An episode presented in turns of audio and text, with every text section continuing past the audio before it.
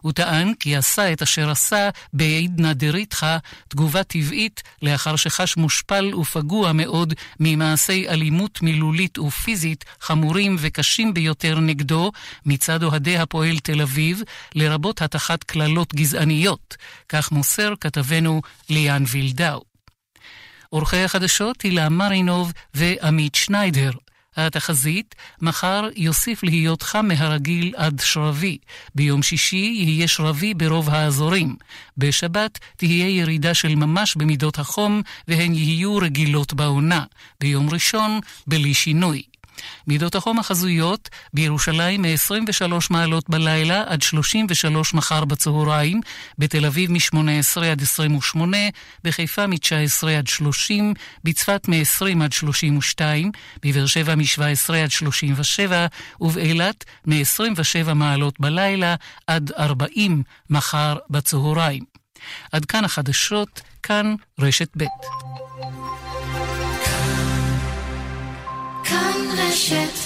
השעה בחסות. אדוני, חסר חומר בתיק הרפואי שלך. מול הבירוקרטיה, אדם אחד לא מספיק. חייבים את הנבחרת של זכותי. כוכבית 5520. השירות אינו משפטי. משקפיים רב מוקדיים מולטיפוקל עושים באופטיקנה. עכשיו 50% הנחה על אנשי צייקו מולטיפוקל מהמתקדמות בעולם. אופטיקנה, respect your eyes. כפוף לתקנון. כאן רשת ב', יאיר ויינרב.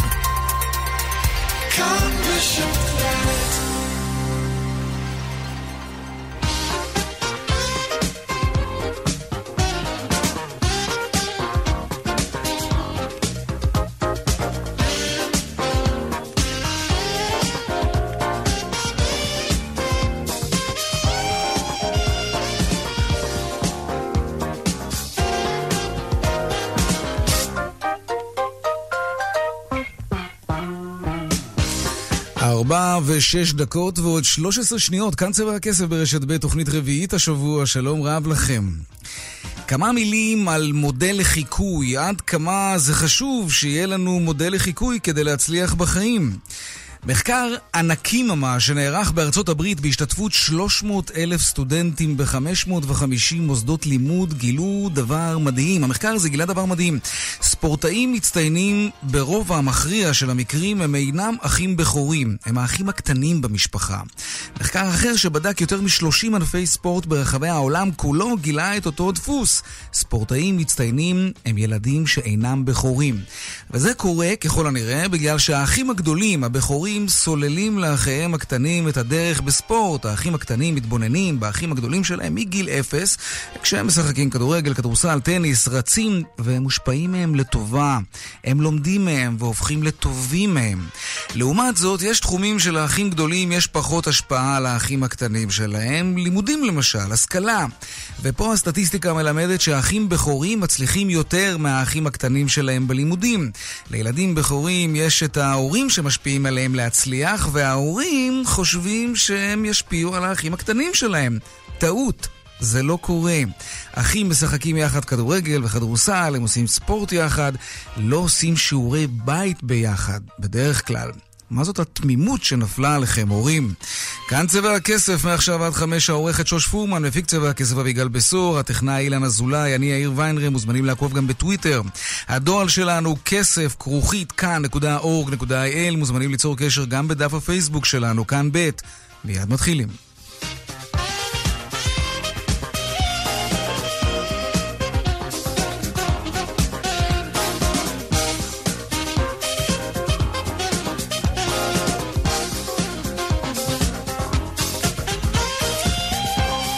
פותחים בחותרות צבע הכסף ליום רביעי, מניית טבע ממשיכה לצלול, עוד מעט נשמע עדכון על מצבה של המניה וגם על הערכות שטבע תצטרך לשלם בסוף 3 מיליארד דולרים בעקבות פרשת תאום המחירים בארצות הברית. מה זה אומר? נעסוק בזה עוד מעט. האירו צולל, יורד אל מתחת ל4 שקלים, ליאל קייזר כתבתנו לענייני כלכלה, שלום. שלום יאיר, כן, אכן ירידה משמעותית מאוד היום בשער האירו, ירידה של 16%, השער היציב נקבע על 3.99 שקלים, וזה יאיר שפל של כמעט שנתיים מאז יולי 2017, גם הדולר אגב איבד מערכו 0.2%, והשער שלו גם הוא נמוך, קצת יותר מ3.5 שקלים, אנליסטים שאיתם אנחנו משוחחים, אומרים הירידה הדרמטית הזאת מגיעה בין היתר על רקע מדד המחירים שאמור להתפרסם היום, נזכיר, בחודש שעבר מדד המחירים עלה 0.5%, הערכה היא שגם היום נראה עלייה, וזה בהחלט משפיע על שער המטבעות הזרים. יאיר. ליאל קייזר, כתבתנו לענייני כלכלה, תודה רבה על הדיווח הזה. אפליה נגד גברים, הדרת גברים, עומדת במרכזה של תביעה שהגיש גבר נגד מועדון של נשים. האם זה קוריוז או עניין מהותי? נדבר עוד מעט עם התובע ועם הנתבעת, מנכ"לית של מועדון קריירה לנשים. שירה עדס נקר תביא את הסיפור הזה. תמ"א 38 המספרים מתפרסמים, יש גידול במספר הפרויקטים, אבל עדיין זה רחוק ממה שצריך להיות כאן באמת. נעסוק עוד מעט בהתחדשות עירונית בהרחבה. מי הוא החייב הישראלי? מהו הפרופיל של מי שנפתח נגדו תיק בהוצאה לפועל, ואיפה בארץ חיים רוב האנשים שיש להם חובות? נתונים של רשות האכיפה והגבייה, נדבר עליהם עוד מעט, וגם כמה זמן לוקח לסגור תיק בהוצאה לפועל. קבוצת ביג, שיש לה הרבה מאוד מרכזים מסחריים בארץ, נערכת לקרב מול אמזון. מה הם מתכוונים לעשות בדיוק? נדבר איתם. והפינות הקבועות שלנו, חיות כיס כמדי יום בסביבות 4:30, והדיווח משוקי הכספים כמובן. אלה הכותרות, כאן צבע הכסף, מיד ממשיכים. אז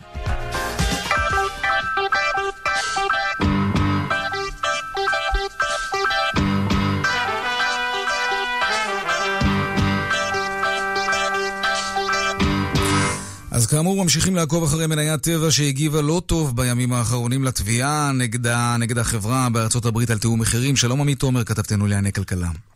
שלום יאיר. איך זה נראה היום? אז באמת יום שלישי ברצף שהירידות ממשיכות אצלנו בבורסה בתל אביב.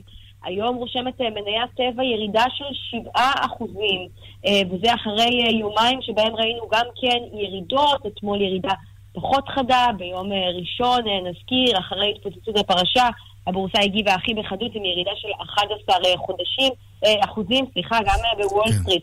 אנחנו רואים ירידות דומות, ככה שנראה שבאמת לפעמים אנחנו רואים איזשהו פרסום נקודתי יאיר אודות חברה שגורמת לבורסה להגיב באותו יום, ולאחר מכן זה מתאזן, לא נורא, משהו שאפשר לקשש ממנו.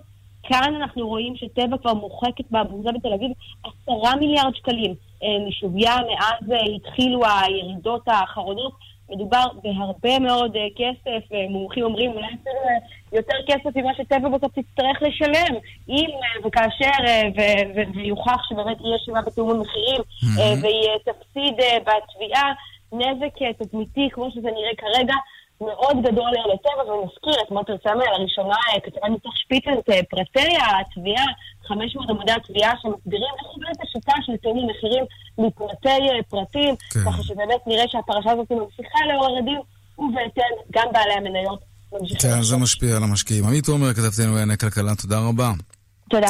שלום גלעד אלפר, מנהל מחקר באקסלנס ברוקרה, שלום לך. שלום רב. טוב, נראה שהמשקיעים לא נרגעים. קראתי היום אגב בעיתונות הכלכלית שישנן הערכות שהסיפור הזה ייגמר ב$3 מיליארד שטבע תצטרך לשלם. עד כמה זה דרמטי לחברה כמו טבע ועוד במצב שהיא נמצאת בו ללא כל קשר לפרשה הזאת? כן, זה דרמטי. א', המספר הזה עצמו שלו, $3 מיליארד או $3 מיליארד, כן. הוא נשמע לפחות חצי הגיוני, כי אם מסתכלים על הרווחים שטבע יצרה ממחירה של תרופות גנריות בארצות הברית בשנים הרלוונטיות לתביעה הזו, מגיעים לסכום של בערך $6 מיליארד. אז אם באמת זה המספר וטבע תיאלץ לשלם, אז לשלם 50% מהסכום הזה, זה נראה איכשהו הגיוני. זה יכול להיות יותר, יכול להיות פחות, אבל הסכום נראה הגיוני. וזה מאוד דרמטי לחברה כמו טבע, מכיוון שתדעו, הטבע נאבקת הרי בעול החוב שהיא לקחה על עצמה, עוד לפני כמה שנים כשהיא רכשה את הכתביס, רכישה שהתבררה ככישלון, כן.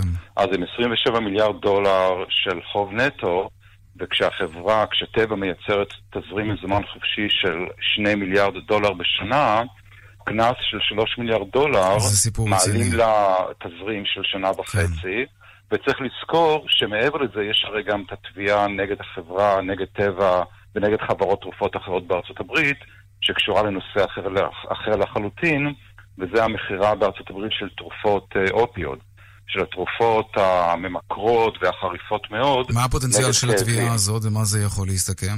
והתביעה היא יכולה להסתכם אולי, וכמובן זה קצת נחושים וספקולציה כל הדברים האלה, אבל יכול להסתכם בערך ב$2 מיליארד. כלומר, שזה עוד פעם להעלים שנה שלמה של תזרים מזומן. כן. אז $2 מיליארד כאן, $3 מיליארד אולי בתביעה החדשה שקשורה לזה. זה נראה רע מאוד. תגיד, מה זה אומר לגבי מי שמחזיק את מנהי הטבע היום? זו קצת אחד, זה נראה מפחיד, אבל אולי גם הזדמנות לרכוש עוד ובזול. אתה צריך מאוד אמיץ לעשות את זה, ואחד הסוגות שאתה צריך להיות מאוד אמיץ, זה שטבע עלולה להגיע למצב שבו היא צריכה לגייס הון על ידי הנפקת מניות. אז הערך עוד יותר ירד. כן, אבל מעבר לזה צריך לזכור שטבע גם מסובכת, יכול להיות, וזה קצת ספקולציה, אני מודה, גם בקטעים של תביעה מצד משרד המשפטים האמריקאי, וזה בוודאי מסובך. כי אסור להסתבך עם משרד המשפטים האמריקאי. אסור להסתבך עם האמריקאים נקודה, בכל מה שקשור לתיאום מחירים ומיסים. אסור להסתבך עם האמריקאים נקודה בכל תחום שהוא, ובטח לא כשאתה לשלם כל כך הרבה חוב. תגיד, מה לגבי לוח זמנים? הליכים משפטיים כאלה לא נסגרים מחר בבוקר, זה ברור, וגם לא בטוח שמגיעים למשפט. לפעמים אלו דברים שנסגרים, נאמר, בגישור, או בתשלום כופר וכו'. כך או אחרת, סביר שמדובר בכמה זמן. יכול להיות רבעונים ספורים, לא יותר מזה. לא, זה לאו דווקא עניין של שנים. זה יכול להיות משהו שיסגר יחסית מהר, ובדיוק בגלל מה שאתה מציין, כי יכול להיות שזה לא יגיע באמת למשפט, אלא להסדרים. ההסדרים האלה... בוא נדמיין רגע שאנחנו כבר אחרי הסיפור הזה. האמריקנים מאוד מאוד רגישים למחירי התרופות. זה משהו בלתי נסלח מבחינתם. אם חברה כלשהי, לאו דווקא טבע, עשתה מעשה שכזה.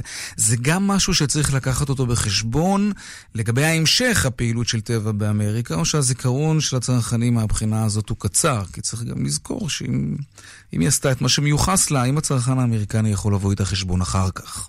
לא, זה לא, אני לא, זו דווקא לא תהיה בעיה, אני חושב.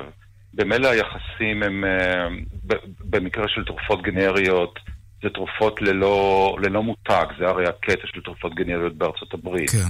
אין פה יחסים ישירים, ברוב המקרים, בין חברת התרופות לבין הלקוח הסופי. זו לא תהיה בעיה. הבעיה היא כמובן שבאופן כללי, הכנסות יהיו יכול להיות כבדים, בגלל שהנושא של התרופות, מחירי התרופות, הוא כל כך מטריד.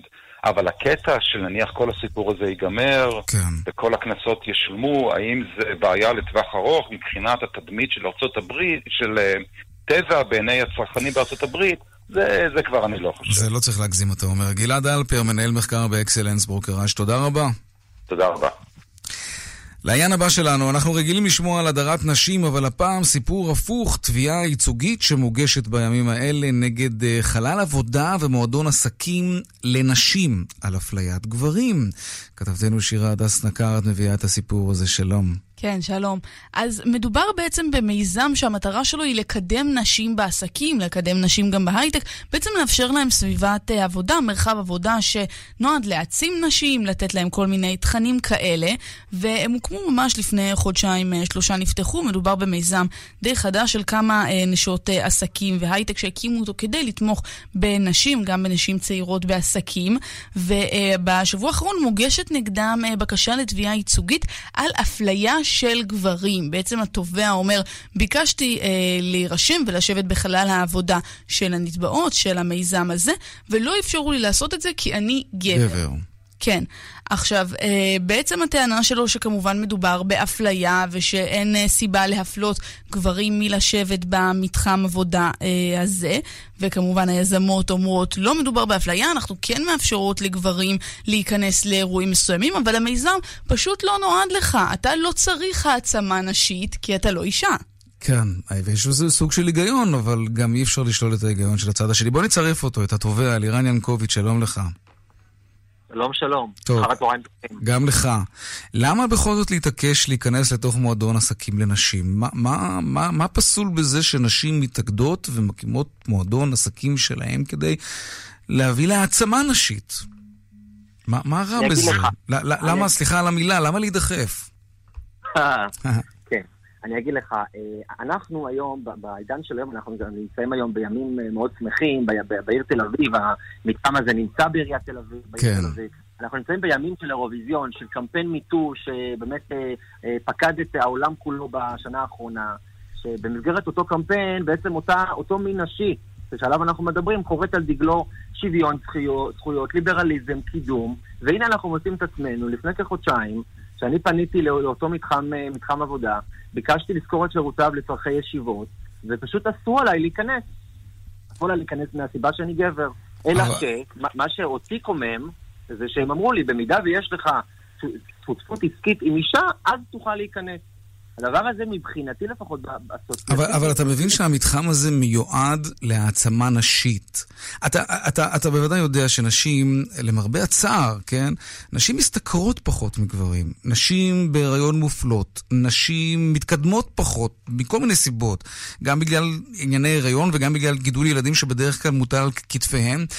מותר לנשים להתאגד, סליחה? וגם בגלל אפליה. וגם בגלל אפליה, כן, בוודאי, לא, אני אומר, חלק מהעניין זה גם אפליה שהיא לאו דווקא במקומות העבודה, אבל יש, נאמר, תאים משפחתיים שהם פטריארכליים, כן, יש שלטון גברי כזה. ואתה אומר, יש 100 חללי עבודה מסביב שהרוב של היושבים בהם הוא גברים. למה דווקא יושבת שם? יש מקום להעצים נשים, אז למה אתה לא מאפשר להם את זה? כי אם אתה תיכנס לשם כגבר, ייכנסו עוד גברים, ואז הם לא יוכלו לאפיין את עצמם למטרה המאוד מאוד חשובה להעצים נשים.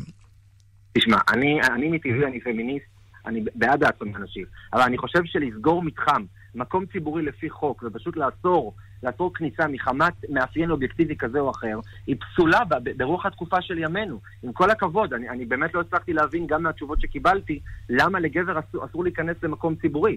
זה מנוגד לפי חוק. לא, זה לא שאסור להיכנס, לא מדובר, לא יעיפו אותך החוצה המאבטחים או המאבטחות. לא, אני... הכרטיס כניסה שלי הוא פשוט פסול, אני לא יכול להיכנס, אלא אם אני בשותפות עסקית עם אישה.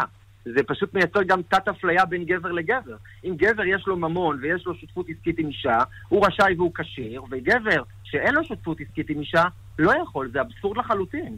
זה פשוט מייצר תתי אפליה בין גברים לגברים, ובוודאי ובוודאי אפליה בין גבר לאישה. תגיד, אם היית חי בעולם הפוך שבו גברים באמת מסתכרים פחות ומתקדמים פחות, והיית אומר לעצמך, אתה יודע מה, אני חי במדינה דמוקרטית וזה המצב, בכל זאת אני רוצה להתאגד, אני אקים איזה מועדון שהוא לגברים בלבד, ואנחנו נלמד אחד את השני איך בכל זאת לעבור את כל המכשולים שהנשים מערימות עלינו. זה לא היה נראה לך כמו פעולה טבעית כדי להעצים גברים? נו, אבל זה בדיוק המקרה, לירן. אם עכשיו מתחם, היה עושה כניסה לנשים. איך הדבר הזה היה מצטייר? הייתה מוקמת מחאה מאוד מאוד גדולה בתקשורת. הנה, יש פה דוגמה חיה במאה ה-21 של אפליית נשים, שעלה אנחנו שומעים כל הזמן, והייתה כמה כל תרועה רמה, והמקום היה נסגר. מה את אומרת, שירה? אם היה מוקם מועדון כזה שלא היה מאפשר לנשים להיכנס, אולי הוא צודק, אולי זה באמת היה תופס כותרות גדולות בעיתון. נכון, אבל יש כאן עניין של רוב מול מיעוט, ושל חוזק או הון כלכלי או עמדות בחירות מול פחות הדברים האלה. ובנקודה כזאת שבה בסופו של דבר גברים מהווים רוב בעולם העסקים ורוב גדול בעולם ההייטק, אולי כן יש מקום לאפשר אפליה מתקנת, מה שנקרא. דרך אגב, יש באמת אפליה מתקנת, גם בדירקטוריונים ובמשרדי ממשלה משריינים מקום לנשים. זה גם, בפוליטיקה כמובן, זה לא משהו שהוא מקובל עליך? על אותו משקל אני חושב, לא? אתם מצרים פה תמונה שהיא תמונה סוציולוגית, אבל רבותיי, יש חוק במדינת ישראל, חוק איסור אפליה, שאוסר על אפליה מכל מין וסוג שהוא, גם מחמת מגדר. ולכן המקום הזה מבחינה משפטית הוא פסול. אלא אם כן הם ישנו את המדיניות שלהם. אבל במדיניות הקיימת, במיוחד שהם מסייגים ואומרים, גבר יוכל להיכנס אם יש לו שותפות עסקית עם אישה, זה פשוט מעורר אבסורד משפטי. אני לא בטוחה שזאת... גם אני אגיד לך יותר מזה. זה מחזיר אותנו למשטרים של שנות ה-60 בארצות הברית. הרי כל המודל הזה לקוח מארצות הברית, ויש על זה מגוון רחב של תביעות ייצוגיות בימים אלה ממש. אנחנו חייבים להמשיך הלאה, אנחנו רוצים לדבר גם עם הנתבעת. לירן ינקוביץ', אתה מוזמן להמשיך ולהזין לנו כמובן. תודה רבה לך. תודה רבה לכם. ושלום לגלית בן שמחון, מנכ"לית ומייסדת של המועדון פנתרה, שלום לך. שלום, שלום, צהריים טובים. בוא נתחיל בסוף, פנטרה, אוקיי. אבל זה בא מפנטר, לא? כן, כן, זה בא מהמשפחה, פנטרה זה בעצם כל משפחת החתולים. אוקיי, פנטרה. וגם, אתה יודע, ליונס, הטיגרס, הבלק פנטר, יש משפחה שלמה. נכון, נכון. טוב, בוא נתחיל מהסוף, מהדוגמה האחרונה של לירן ינקוביץ'. הוא אומר, אחרי ששפכנו את הטיעונים המאוד אינטליגנטים שלנו, כן, והנחרצים, הוא אומר, תשמעו, אוקיי, קיבלתי את הטיעונים שלכם, אבל בואו נדמיין שאנחנו מקימים מועדון הפוך, רק לגברים, ולא נותנים לנשים להיכנס. הייתה כמה, כל צעקה גדול מאוד היה כמה, אני חושב, לא? העולם כולו הוא מועדון, בעולם העסקים אני מדברת, הוא מועדון אחד גדול של גברים, לא מדויק, תסתכלי מה קורה בענף הבנקאות, תראי כמה מנכ"ליות של בנקים. זו הדוגמה שכולם אומרים לי אותה, זו הדוגמה היחידה, ובזה זה מסתכם. המספרים מדברים בעד עצמם, אנחנו מדברים על 12% בלבד מנכ"ליות בעסקים, מדברים על 2% בלבד יושבות ראש דירקטוריון, אבל הדבר הכי חשוב, פנטרה מקדמת עסקים שבבעלות או שותפות נשים לצורך מטרה לתקן ולהביא נשים לסגסור ולהחזקת נכסים פיננסיים שאין להם היום. כמו שאנחנו יודעים היום, נשים מחזיקות בין 1 ל-8%, יש לזה ויכוח, מההון בעולם, אין להם כסף, הן צריכות יותר כסף כדי להיות... הכל נכון, מה היה מזיק? למה זה כל כך גרוע, כן, אם הייתם מעבירים את התכנים האלה, גם לגבר, שאולי אפילו מעסיק נשים. זה יכול לפתוח את הראש גם למין הגברי, לאו דווקא לנשים. אני חושבת שהמקום החשוב ביותר שבגללו פתחנו את פנטרה, שלנשים חסר שני דברים עיקריים, ואותם גילינו שנים שאני עובדת בייעוץ עסקי וליווי של עסקים וסטארט-אפים מיזמים. זה שני דברים עיקריים, זה קשרים עסקיים ונטוורקינג. שבתוך זה אני מכניסה מודלים להשראה של נשים, כי המודל הגברי הוא המודל היום ששולט היום בעולם העסקים, ואנחנו רוצים לייצר מרחב בטוח שנשים ללמוד מנשים אחרות שמתמודדות עם אותם אתגרים שיש להם גם כאימהות קרייריסטיות וגם גם כקרייריסטיות וגם כאימהות, ואין להם מודלים להשראה שבאמת עוזרים להם לעבור את השלבים האלה שהן צריכות לעבור כדי להגיע לאותן עמדות. אבל אני חייבת לשאול, באמת אין כניסה אצלכם לגברים? אם נגיד יאיר בא, אתם מעיפות אותו החוצה? ממש לא. המיזם, קודם כל גברים מגיעים לפה כאורחים לפגישות עסקיות של כל הנשים שרשומות במועדון. אני לא רוצה להיות אורח. אני רוצה להיות חשוף לתכנים. אני רוצה לשבת שם ולהיות שווה בין שוות. אז קודם כל ככה. בינינו, כמה גברים יעשו את זה? אולי טיפסתם על עץ גבוה מדי. בא גבר ורוצה להיות חלק מהעניין הזה. תאפשרו לו. זה לא באמת יקלקל לכם. וזה גם אולי גם יהווה דוגמה, אני חושב. אם גבר יבוא לבד ויספוץ מקום של אישה שזקוקה מאוד למודל ההפעלה שלנו שקשור בקשרים עסקיים ונטוורקינג, ומיומנויות שחסרות לנשים בעסקים, כי יש לנו פה בעצם אקסלרטור. האקסלרטור הזה מטפל באותם חסמים שיש לנשים בעסקים. אז מה שאני אומרת, המיומנויות שאנחנו פה נותנות לנשים, לא רק עם הקשרים העסקיים, מיומנויות אמיתיות שקשורות בלקיחת סיכונים, בהשקעות, זה דברים שנשים נמנעות מלעשות אותם. אנחנו מלמדות אותם, יש לנו פה קמפוס, אקסלרטור שמלמד נשים במקום שהן הכי צריכות לקבל, והן לא מקבלות את זה בעולם העסקי, והן בעצם מודרות בעולם העסקי. אז אנחנו מלמדות אותם איך ללמוד את אותם מיומנויות, ולהצליח ולהגיע לרמות שיש בו לפחות שוויון מגדרי ברמה פיננסית וברמה עסקית. אחרת אין להם מודל הפעלה אחר כזה. אם הוא יבוא ויתיישב שם לבד, מי שיש לו שותפם, או מנהלות בחירות בעסק, הוא תופס מקום של אישה שאין לה מקום כזה. אין מקום כזה. לעומת זאת, יש בערך 70 חללי עבודה בתל אביב שהוא יכול להיכנס אליהם, ויכול לשבת בביטחון. נשים גם מגיעות לפה בגלל שזה מקום של נשים, כי זה מרחב פתוח שלהם, להתחכך, לשאול שאלות, להעיז לשאול שאלות שהם לא העיזו לשאול אף פעם. אבל תגידי, מה תעשו עם התביעה הזאת? אני עוברת כאן עליה, ונראה שיש לו תקדימים די טובים. אכן, בית המשפט בישראל הוא נגד אפליה. נכון, אבל אנחנו לא מפלות, קבוצת מיעוט לא יכולה להפלות קבוצת רוב. אם אנחנו, הסיבה לקיומה של העסק, על פי חוק... יש יותר נשים בעולם, אבל אולי לא בעסקים. בעסקים, קבוצת מיעוט לא יכולה להפלות קבוצה, רק החזק יכול להפלות, זה פעם אחת, ולכן אנחנו לא מפות. מותר לשונה להתאגד עם הצרכים השונים שלו כדי לתקן מצב קיים, מה שאנחנו עושות זה אפליה מתקנת, ולכן אין בית משפט שלדעתנו יאשר כזו תביעה. והדבר הנוסף, עצם קיומו של השירות שלנו נועד ונבנה בשביל נשים. עם הכנסה של בדיוק, זה מבטל את עצם קיומו של המיזם. אין זכות שום למיזם. גלית בן שמחון, זמננו תם לצערי, זה מעניין, יכולנו לדבר על זה עוד. מנכ"לית ומייסדת של פנטרה. תודה רבה. תודה רבה לכם. שירה עדס נקר, כתבתנו, תודה רבה על הסיפור הזה. תודה. לעניין הבא שלנו. תמ"א 38, הרשות הממשלתית להתחדשות עירונית מספרת לנו שהתוכנית החשובה הזאת תופסת תאוצה, אבל עד כמה מצליחים באמת הדיירים להתגבר על כל המכשולים, על הסרבנים, על ההתנגדויות, על הביורוקרטיה שעדיין מפריעה לפרויקטים האלה להגיע להיקפים שהם צריכים להיות שם.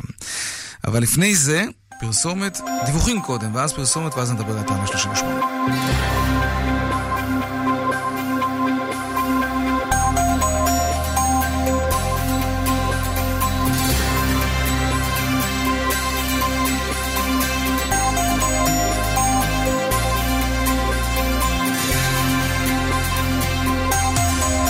אלו עם הדיווחים מכאן מוקד התנועה, בדרך חיפה, עקו, עמוס מכפר מסרי, כת צומת עקו מזרח, בדרך 65 מזרחה יש עומס ממחלף עירון עד ערה.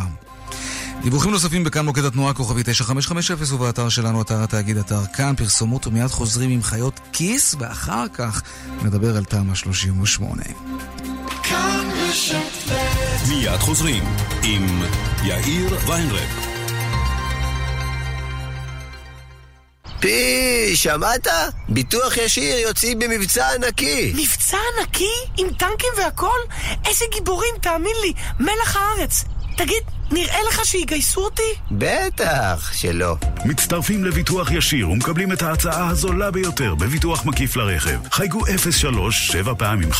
ה-9 ל-5 ביטוח ישיר. IDI חברה לביטוח לנהגים ללא תביעות בשלוש השנים האחרונות. כפוף לתקנון. מבוסס על סיפורה האמיתי של כתבת המלחמות שנשקע העוצמתי ביותר. היה האמת. רוזמונד פייק, ג'יימי דונן, מלחמה פרטית בקולנוע. נעים להכיר. פסיפיק 2019, קולקציית מעבררי התקרה המעוצבת של מחסני תאורה. עוצמתיים, שקטים, ובמגוון עיצובים מרהיבים. התקנה קלה 10 שנות אחריות, מ-129 שקלים בלבד. פסיפיק 2019, עכשיו במחסני תאורה, כפוף לתנאי המבצע. האם יש טכנולוגיה שיכולה לסייע בהצמחה מחודשת של שיער? האם אפשר בכלל לעצור את הדלדלות השיער ואת ההתקרחות? ולמי יש סיכוי גדול יותר להצליח בזה? לנשים או לגברים? אם תתקשרו 1-800-665544 תקבלו לנייד שלכם סרטון ומידע חיוני הקשור בבלימת הידלדלות השיער בקרב נשים וההתקרחות בקרב גברים, ותלמדו על הצמחה מחודשת של שיער טבעי.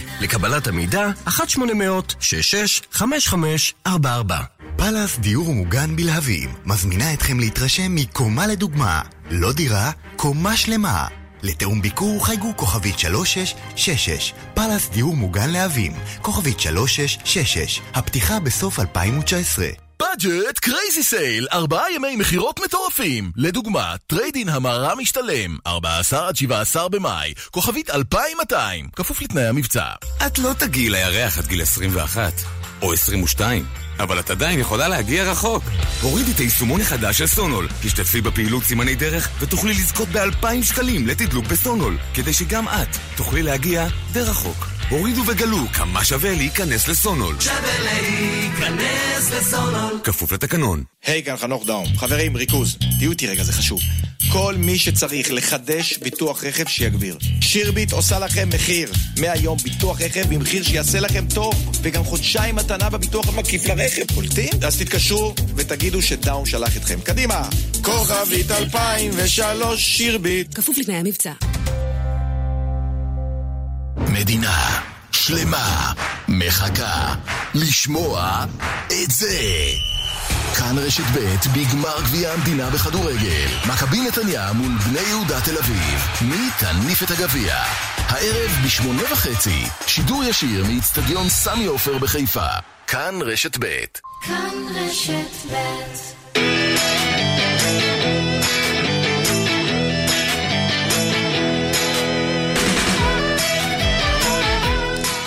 33 דקות אחרי השעה 4, חיות כיס עכשיו, אתם שואלים, וחיות כיס עונות, אפשר לשאול בטוויטר, ההשטג חיות כיס ללא רווח כמובן, וגם בדואל שלנו, כסף כרוכית כאן.org.il, והיום שאלה של אור, ואור שואל כך, למה פעם בסופרמרקטים, כך הוא כותב, היה משקל ליד הירקות, והיום אין, איך זה חוקי? אני אמור לדעת, להרגיש כמה זה קילוגרם, אני אמור להביא משקל מהבית, מה זה צריך להיות? שלום דנה פרנק, חיית הכיס שלנו. שלום שלום. טוב, אפשר לספור במקום לשקול, אבל זה לא באמת אותו דבר. איך אתה מעריך בספירה? זה קצת מורכב. נכון, נכון. כן, גם משקל, מה הבעיה? שישימו משקל באמת. בשנת 2017 באמת עבר חוק בכנסת, לפיו מרכולים חייבים להציע לציבור משקל ליד מוצרים הנמכרים בתפזורת. כל המוצרים. העניין הוא שלמרות שיש על הסיפור הזה עיצום כספי, זאת אומרת קנס שהקימונאים שחייבים בו בסך של 22,000 שקלים, אם הם תאגידים, ו7,000 למוסק יחיד, זה הרבה כסף, כן? Mm-hmm. יש לדבר הזה סייג, זה רק למרכולים ששטחה מעל 300 מטר. אוקיי. ושהם רשתות, אוקיי? Mm-hmm. ושהם דנה פרנק? דנה פרנק, חיית הכיס שלנו, נפלה מהקו. נסכם את התשובה שלה עד עכשיו. אם מדובר בסופרמרקט גדול של 300 מטרים רבועים ומעלה, אז צריך להיות משקל, כך קובע החוק, ואם לא ישימו שם משקל, אז יש גם עיצום כספי של 10,000 שקלים. אם מדובר במקולות קטנות או בירקנים, אז המשקל יכול להיות ליד הקופה, והוא לא חייב להיות ליד הירקות או הפירות עצמן. האם אנחנו שוב מצליחים לדבר עם דנה פרנק, חיית הכיס שלנו? לא. טוב, אז זה החוק, ואור, מה נגיד, תקנה במקומות גדולים, שם חייבים לשים משקל. כן, ואולי תביא גם משקל מהבית. גם יכול להיות פתרון. תודה לאור, תודה לדנה פרנק. אנחנו ממשיכים לנושא הבא שלנו. תמ"א 38, הרשות הממשלתית להתחדשות עירונית מפרסמת את המספרים. עד כמה התוכנית הבאמת באמת חשובה הזאת תופסת תאוצה, עד כמה כל המכשולים והדיירים והסרבנים וההתנגדויות והביורוקרטיה עדיין, כל אלה מפריעים לפרויקטים האלה. שלום חיים אביטן, יושב ראש הרשות הממשלתית להתחדשות עירונית. שלום לך. שלום לך. שלום, מדברת עינת גנון, סמנכ"לית הרשות. טוב, אז החליפו לנו מרואיין ואני לא ידעתי מזה, זה מאוד מביך, אני מתנצל. אז שלום עינת גנון, סמנכ"לית הרשות הממשלתית להתחדשות עירונית, שלום לך. שלום, צהריים טובים. אז מה מצבנו? קודם כל, מצבנו טוב.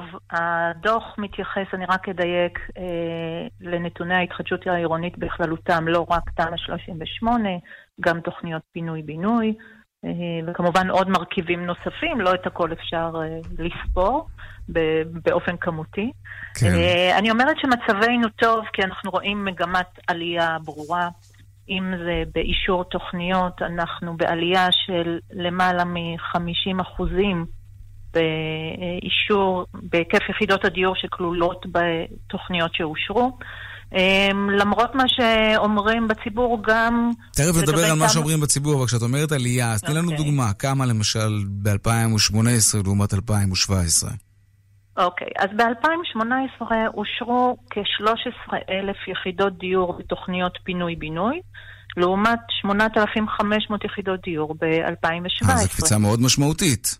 מאוד משמעותית, והיא תמשיך, הקפיצה המשמעותית תמשיך גם ב-2019, אנחנו יודעים אילו תוכניות נמצאות היום כבר בהליכים מתקדמים, אנחנו ב-2020 נעבור 19, כשנוציא את הדוח ב-2020, אנחנו נעבור את ה-20,000 יחידות דיור. אז הזכרת קודם את התדמית של הפרויקטים האלה בציבור. בכל זאת, אני באופן אישי לא מכיר מישהו שלא מעורב, או מכיר מישהו קרוב שמעורב בפרויקט כזה או אחר, ותמיד מספרים כמה זה קשה, וכמה העיריות מקשות, וכמה כל דייר שמתחשק לו יכול לתקוע את הפרויקט. גם המספרים מראים עלייה, זה נדמה לי היה יכול להיות הרבה יותר מהיר ויותר חלק. אתה צודק, אבל... מה צריך לקרות כדי שזה יהיה יותר מהר ויותר חלק? אז יש כמה מרכיבים שצריך לסייע בהם, ואנחנו עובדים עליהם כל הזמן.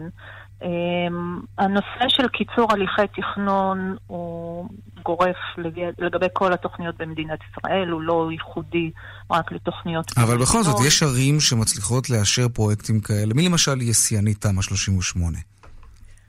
סיינית תמ"א 38 היא עדיין רמת גן, כי אנחנו סופרים את ההיתרים שהונפקו בפועל, ולכן עדיין ההיתרים שהונפקו בפועל ברמת גן הם בהיקף. אוקיי, ומי נמצא בתחתית?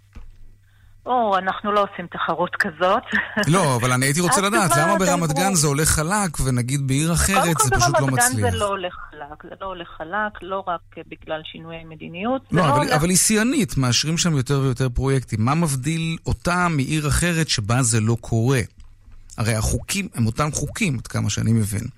נכון, נכון. אז אין ספק שחלק משמעותי בתהליכים האלה הם מדיניות הרשות המקומית, הצוות המקצועי ברשות המקומית, כי גם אם יש מדיניות אוהדת, עדיין צריכים לשבת בודקי תוכניות, בודקי היתרים, ולבדוק את התוכניות שהוגשו להם. ואם יש הרבה בודקי תוכניות, אז זה מתקדם מהר. אם יש מעט, אז זה מתקדם. אז עניין של כוח אדם.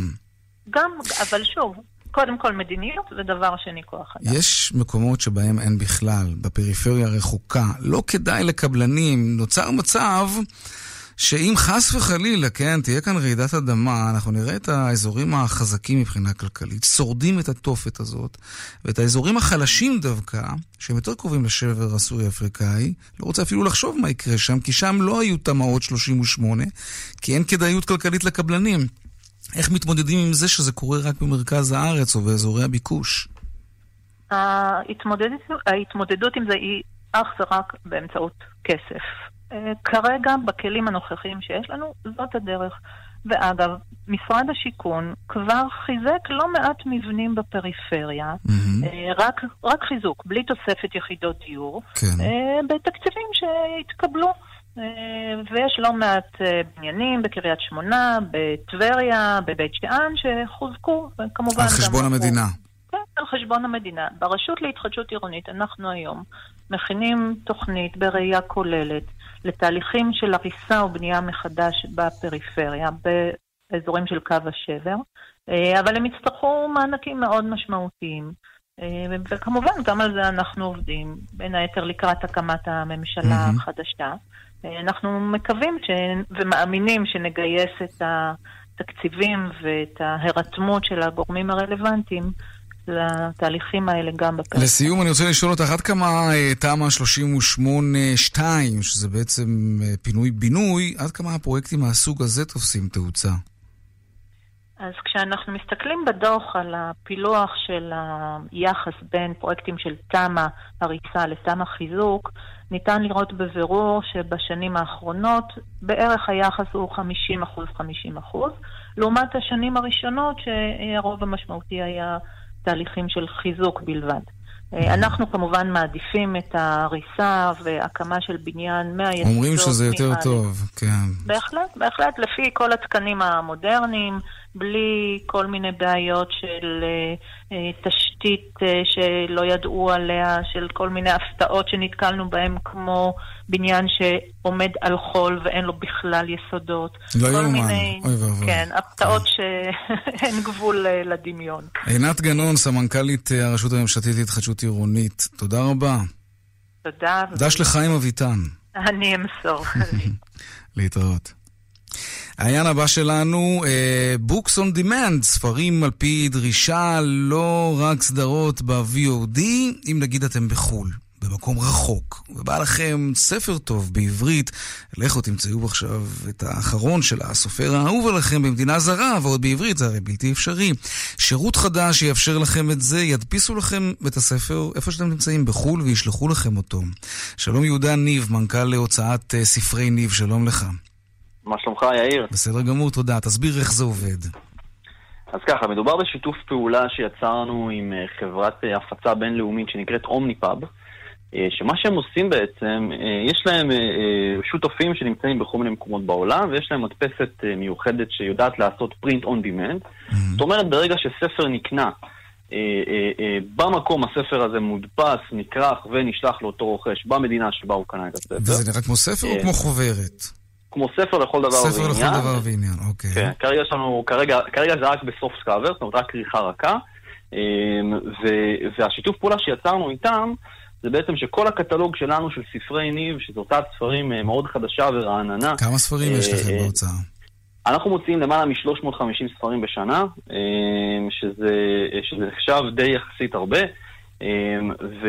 ובכלל כל הגישה שלנו בהוצאה לאור היא מאוד טכנולוגית ומאוד מאוד חדשנית, אז שיתוף פעולה הזה הוא נולד בתוך יריד ספרים בלונדון, שפגשתי שם את הנציגים של אומניפאב, והחלטנו בעצם לעלות לפלטפורמה שלהם את כל הקטלוג שלנו בעברית, במטרה לתת לקוראי עברית מכל מקום בעולם את האפשרות לקנות ספר מודפס, בלי שאנחנו נצטרך להתעסק עם שילוחים ושינויים ומלאי בחול, אלא פשוט דרכם בעזרת print on demand, שזו טכנולוגיה שקיימת בעולם כבר הרבה שנים. כמה זמן זה לוקח? כמה זמן זה לוקח הדבר כזה להיות מסופק? אני עכשיו במלון וטוב לי, ויש לי עכשיו יומיים רגועים ואני רוצה ספר טוב בעברית.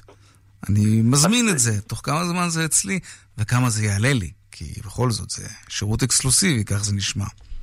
שאלה מצוינת. האמת היא שהמחירים משתנים בהתאם לכל מדינה, וכל מדינה יהיה את התמחור שלה. מבחינת כמה זמן, הספר מודפס וניקח תוך כמה דקות, ואז הוא יוצא לשילוח. עכשיו, שכל מיני אופציות לשילוח, יש את אלה שקוראים את השילוח המהיר, שזה בעזרת אפילו כל מיני דברים שיכולים להגיע באותו היום. אבל מי שיקח את השילוח היותר ארוך, אז יכול לקחת גם שבועות שהספר יגיע. אבל בגדול, לדעתי, תוך כמה ימים הספר אמור להגיע לרוכש. תגיד, אבל אני חייב לשאול אותך, בעידן הדיגיטלי, ספרים דיגיטליים, אני קורא ספרים דיגיטליים, מי צריך את ההדפסה הזאת? לא יותר פשוט להוריד את הספר פשוט? אולי מדובר באיזשהו שיתוף פעולה או השקעה, משהו שלא כדאי בכלל מבחינתכם, כי אנשים, יותר ויותר אנשים קוראים את הספרים בטאבלטים שלהם, בסמארטפונים, לא? קודם כל כן, ספר עקרוני זה דבר שהוא הרבה יותר נגיש בעולם, והיום באמצעות הפלטפורמות הקיימות אפשר לקנות ספרים אלקטרונים בעברית מכל מקום בעולם, אבל עדיין יש את הגרעין הקשה הישן שמחובר מאוד רגשית לספר המודפס. לריח, כן, האמת זה, גם אני מתגעגע לזה לפעמים. הטאבלט לא מריח כמו ספר. כן, כן, לגמרי. אז עדיין יש אנשים שיעדיפו לקרוא ספר מודפס, האמת שאני ביניהם גם, אני עדיין מעדיף את המודפס. ותראה, השאלה שלי זה באמת כמה קוראי עברית יש בעולם, וזה משהו שאני באמת לא ידעתי לעמוד אותו, אבל היות וההשקעה כאן שלנו היא מאוד קטנה, זה בסך הכל להעלות את הקבצים שכבר קיימים אצלנו, זה הקבצים לדפוס של הספרים, להעלות אותם למערכת שלהם, עם כמה אדפטציות קטנות שצריך לעשות שם בגרפיקה, זאת אומרת, זה מעט מאוד השקעה מהצד שלנו, ולתת לסופרים שלנו בהוצאה לאור חשיפה בינלאומית, ששום סופר פה בארץ לא מקבל חשיפה כזו, אז היות ואנחנו ככה מאוד מאוד חדשניים, אנחנו החלטנו ללכת על המהלך הזה, והם מאוד התלהבו. אגב, הם הגיעו לישראל משלחת של 15 אנשים, מלטביה וממולדובה, וזה היה אירוע מאוד מאוד חגיגי, החתימה של ההסכם. מעניין. אז אני מניח שאפשר באתר שלכם לדעת איפה אפשר באמת לקבל את השירות הזה ברחבי העולם. יהודה ניב, מנכ"ל הוצאת ספרי ניב, תודה רבה. נכון, תודה רבה לך. ערב טוב שיהיה. ביי ביי. פרסומות. מיד חוזרים עם יאיר ויינרב. בני הגיל השלישי, בכפר הגמלאים להודיע, בתים צמודי קרקע בהזדמנות חד פעמית. בואו לראות איך נהנים מחיים מלאי תרבות ועניין בסביבה כפרית ירוקה. חייגו, כוכבית 6010. רשת מגדלי הים התיכון, מעניין לחיות פה. עד גמר המלאי. ספורט סייל במשביר הצרכן, 1+1 על כל נעלי הספורט למועדון. קונים סקוני, אדידס, נייקי, אנדר ארמור ועוד מותגים שבמבצע ומקבלים את השני מתנה. משהו חדש קורה במשביר, כפוף לתנאי המבצע. אלבניה, תאילנד, יוון או איטליה. נטור מארגנת טיולי איכות ברחבי העולם ומעניקה לכם $150 הנחה לזוג. לפרטים ולהזמנות חייגו לנטור, כוכבית 50-40-50. להזמנות עד 16 במאי לטיולים $999 לאדם עד גמר המלאי. חלית בסרטן השד? טכנולוגיית מרג'ין פרוב יכולה לזהות את הרקמה הסרטנית במהלך הניתוח. שאלי על מרג'ין פרוב. דמיינו שאתם נהנים מ-yes ב$49 לחודש. בעצם אל תדמיינו, אין סיבה. הצטרפו ל-yes רק ב$49 לחודש, לחודשיים הראשונים כולל ויודי, ותענו משוברי קופות ומסדרות מהטובות בעולם. ימים אחרונים למבצע, אז חייגו כוכבית 2080. yes, כפוף לתנאי המבצע. הרגע שאמרת לו כן, הרגע שהבת שלך התחתנה, הרגע שעמד לידה בלידה, הרגע שעמדת מול המראה וראית שוב חיוך מלא שיניים חדשות. אנחנו מרפאות דוקטור יגאל בלן להשתלות שיניים, ואנחנו גאים להיות שותפים לאלפי רגעים משני חיים. עצרי רגע, קבלי החלטה ונחזיר גם את החיוך שלך לחיים. 1-800-302-301 דוקטור בלן 1-800-302-301. שלום, מדבר גידיגוב. בצעירותי חלמתי לפתוח עסק מצליח, חנות או משרד או מוסך, אבל לא היה B144 שנותן לעסקים שירותי פרסום דיגיטליים, ועוד במבצע מטורף של 3 חודשים בחצי מחיר. אז ויתרתי. אתם תהפכו את העסק שלכם לאימפריה. חפשו בגוגל דיגיטל B144 או התקשרו, כוכבית 9144, כפוף לתקנון. אז תגידי לי, איפה כל החברות שלך? במשען! חושבים לעבור לדיור מוגן? מכון גיאוקרטוגרפיה בדק ומצא דיירי משען מרוצים יותר. ועכשיו, לכבוד האביב, דירות סטודיו במסלול דמי כניסה ב-250,000 שקלים בלבד. התקשרו עכשיו, כוכבית 6570. משען, בהשוואה לקבוצת גילם, כפוף לתקנון. ואם אתה אוהב להיות מעוברה, תישן עם סטר ואז תהיה מאושר. חנות המאווררים סטאר חוגגת 70 ומזמינה אתכם לבוא ולהתרשם מסטאר 7 החדש ומעוד מאות דגמים מהמובילים בעולם. תתרגלו לישון אחרת. לישון עם סטאר. כוכבית 2230. כאן רשת בית. תביעה תקדימית בסך $1,000,000 הוגשה נגד חברת הספנות של איי מרשל, הנזק בלתי הפיך לשמורת האלמוגים באילת. זה נורא. אסף פוזיילוב, כתבנו בדרום, מדווח. המדינה תבעה תקדימית, אונייה ושתי חברות שייט של איי מרשל על מקרה שאירע לפני 4.5 שנים בריף הדולפינים באילת. נגרם נזק בלתי הפיך לשמורת אלמוגים. מכתב התביעה עולה כי במהלך ניווט האונייה באמצעות הנתב לפני הגינתה, האונייה סטתה ונסחפה בצורה מסוכנת למזח הצפוני של ריף הדולפינים באילת. כדי שלא תיסחף, הפעילו את מנוע האונייה בעוצמה גבוהה, דחף מים אדיר העיף מהקרקעית כמות גדולות של חול, וכך נגרמו נזקים בלתי הפיכים לעשרות אלמוגים. הנזק מוערך בסכום של כ$1,000,000. עשרות אלמוגים נשברו, חלקם כוסו בחול, נגרמו גם נזקים לדגים וחסרי חוליות שלא יכולים לשרוד בלי ביתם האלמוג. האלמוגים נמצאים בסכנת החדה ומוגדרים ערך טבע מוגן. כיצד קבעו את שיעור הנזק? הסבירה עורכת הדין גלי חדד מפרקליטות מחוז דרום אזרחי. מדובר בתביעה שלמעשה הכימות של הנזק בה הוא לא פשוט, כי מדובר במוצר שלא נסחר ואין לו ערך שוק. ולכן בעצם על מנת להגיש את התביעה נעזרנו בפרופסור ניר בקר, שהוא כלכלן ומומחה סביבתי. פרופסור בקר בחן את השיטות בעולם להערכת הנזק, שבעצם במסגרת המודלים השונים אתה בוחן מה התועלות שצומחות מהשוניות. ואז אתה מבצע את ההתאמות למתחם הספציפי ולמדינת ישראל, ואז אתה מגיע לסכום התביעה שהגענו אליו, שהוא כ$1,000,000. כאמור, 4.5 שנים עברו מאז המקרה, כתב התביעה עדיין לא הוגש לנתבעים, חברות זרות, ולכן עדיין אין להם עורכי דין מייצגים בארץ. בפרקליטות מסבירים שהדבר אורך זמן בגלל הפרוצדורות המשפטיות בין המדינות. עכשיו לעדכון היומי משוקי הכספים. 102, 400, 200, take them.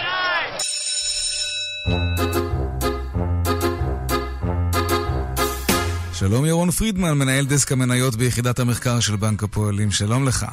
שלום וברכה. כן, איך זה נראה היום? עוד יום של ירידות בבורסה בתל אביב, עם ירידות של כ1% בממוצע במדדים המובילים. כמו בימים האחרונים, מי שמובילה את המגמה השלילית היא מניית טבע, שמעבדת כעת עוד כ9% במחזור הגדול בשוק, וזאת על רקע תביעה בנושא טענה לתיאום מחירים בתרופות גנריות בארצות הברית. גם בפתיחת המסחר בוול סטריט, טבע יורדת ירידה חדש של למעלה מ4%, והיא מתקרבת מאוד לשער השפל שלה מנובמבר 2017, שהוא שפל של כ20 שנה. בצד החיובי בולטת בתל אביב מניית בזן עם עלייה של כ3% בעקבות דוח טוב שפרסמה היום לרבעון הראשון של השנה. בעולם נרשמת היום גם כן מגמה שלילית מתונה יחסית, עם ירידות של עד כ1% באירופה. בווסק נפתח המסחר לפני זמן קצר בירידות שערים מתונות של כ0.5% בממוצע, כשאת המגמה מובילות מנת הפיננסים והטכנולוגיה. כמו תמיד נסיים בשוק המטח, בו נחלש היום הדולר בכ0.2% מול השקל, ושערו נקבע על 3.57 שקלים באסטרית. האירו נחלש היום בכ0.2%, ושערו היציג ירד ל3.99 שקלים ו4 אסטריות, וזו הפעם הראשונה שהאירו יורד מרף 4 השקלים, לראשונה מעד יולי 2017. עד כאן להפעם. ירון פרידמן, מנהל דסק המניות ביחידת המחקר של בנק הפועלים, תודה רבה. להתראות.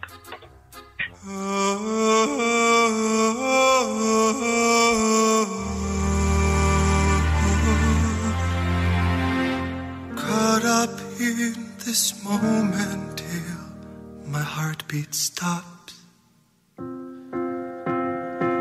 I've been running barefoot to the mountaintops. Nothing comes as easy as it goes. I can hug the water. It snows. I feel the sun upon my skin, and I am someone, I am someone. You pulled my heart, I took it in. It made me someone, I am someone. And now I'm done, I'm coming home. I used to listen to the way they talk, counting down the minutes from the ticking clock. I feel the sun upon my skin, and I am someone, I am someone. You pulled my heart, I took it in.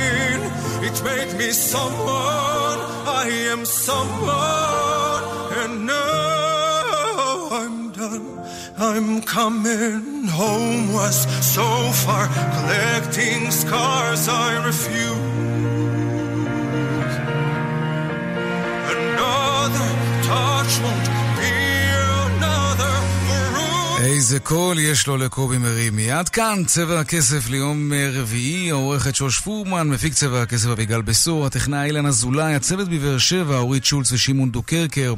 אני יאיר ויינריב, מוזמנים לעקוב גם בטוויטר, חפשו בטוויטר צבע הכסף. הדואל שלנו כסף@kan.org.il. מיד אחרינו כאן הערב עם רונן פולק ואמילי אמרוסי. ערב טוב ושקט שיהיה לנו. שלום שלום.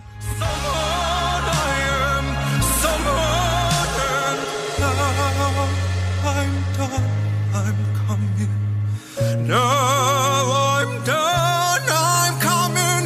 No, I'm done, I'm coming home. כאן רשת ב' השעה בחסות משקפיים רב מוקדיים מולטיפוקל עושים באופטיקנה. עכשיו 50% הנחה על אנשי סייקו מולטיפוקל מהמתקדמות בעולם. אופטיקנה, respect your eyes. כפוף לתקנון. כאן 11, גאה להביא עליכם ואל מאות מיליוני צופים את אירוע המוזיקה הגדול בעולם בשבוע שידורים ענקי.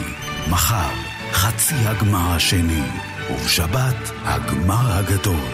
אירוויזיון 2019, בערוץ כאן 11, ובכאן 88 ברדיו. את עוברת לדיור מוגן בתל אביב? בטח זה יקר מאוד. לגור בדיור מוגן איכותי בתל אביב לא חייב להיות סיפור יקר. בית גיל הזהב תל אביב מציע לכם דירת סטודיו מפוארת מ-4,195 שקלים בחודש בלבד. התקשרו כוכבית 5507, כוכבית 5507. בית גיל הזהב תל אביב. במסלול פיקדון עוד מי כניסה כפוף לתנאי המבצע. לקבלת חבילה של 100 ג'יגה גלישה, שיחות והודעות בלא הגבלה ב-29 שקלים לחודש בלבד ובלא הגבלת זמן, המסדר יעבור לגולן טלקום.